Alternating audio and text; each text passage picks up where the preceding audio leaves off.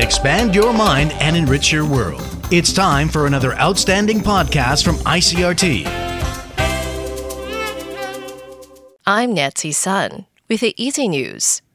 The Taidong District Prosecutor's Office and the Taiwan Transportation Safety Board are investigating the cause of an accident that resulted in the deaths of two Taiwan Railways Administration maintenance workers. One other maintenance worker was injured in the incident. The accident occurred near the Haiduan station, and officials say a Railways Administration maintenance train crashed into the three workers while they were carrying out track repairs. According to the Railway Police Bureau, the two conductors driving the maintenance car have said they sounded the train whistle to alert the men repairing the track. However, that has been disputed by a fourth maintenance worker who says there was no advanced warning of the train's approach. A personal computer belonging to a government employee has been found to be infected with cryptocurrency mining malware. The Department of Cybersecurity says it discovered that the malware was connected to a server that was hosting the mining of an unspecified digital currency in January. The government agency involved has not been named, but the Department of Cybersecurity says it was immediately disconnected from the network at which the individual works. The subsequent investigation found that the employee was unaware of the cryptojacking. According to cybersecurity officials, the government network to which the computer was connected was not compromised in any way.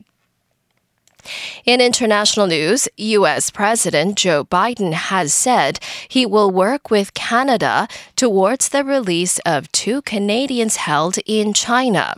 Tagruti Dave reports from Washington. It was President Biden's first official bilateral meeting, but due to the pandemic, it was a virtual affair.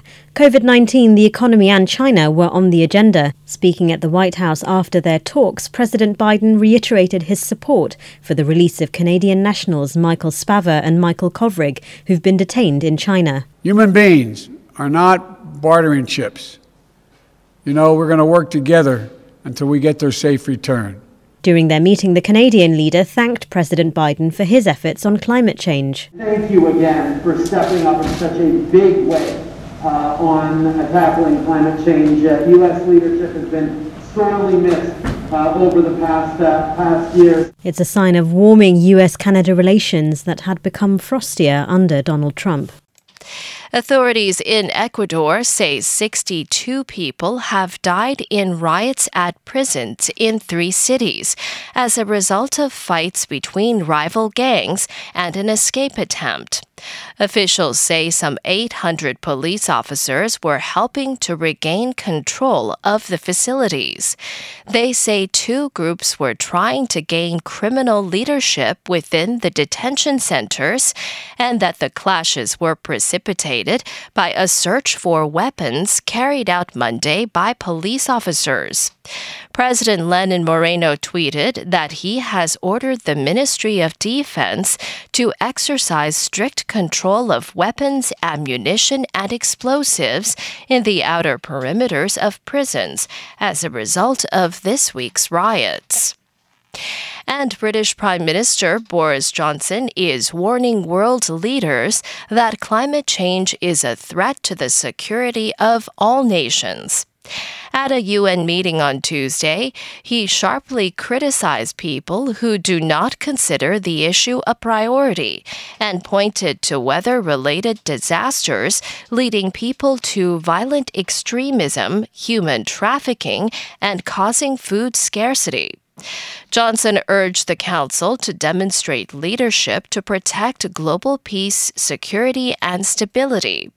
Meanwhile, U.S. climate envoy John Kerry thanked European nations for stepping up to tackle climate change during the, quote, inexcusable absence of the United States during the previous administration.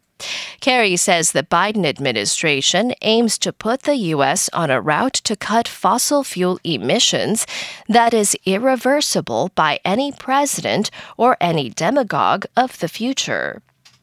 And that was the ICRT news. Check in again tomorrow for our simplified version of the news, uploaded every day in the afternoon. Enjoy the rest of your day. I'm Nancy Sun.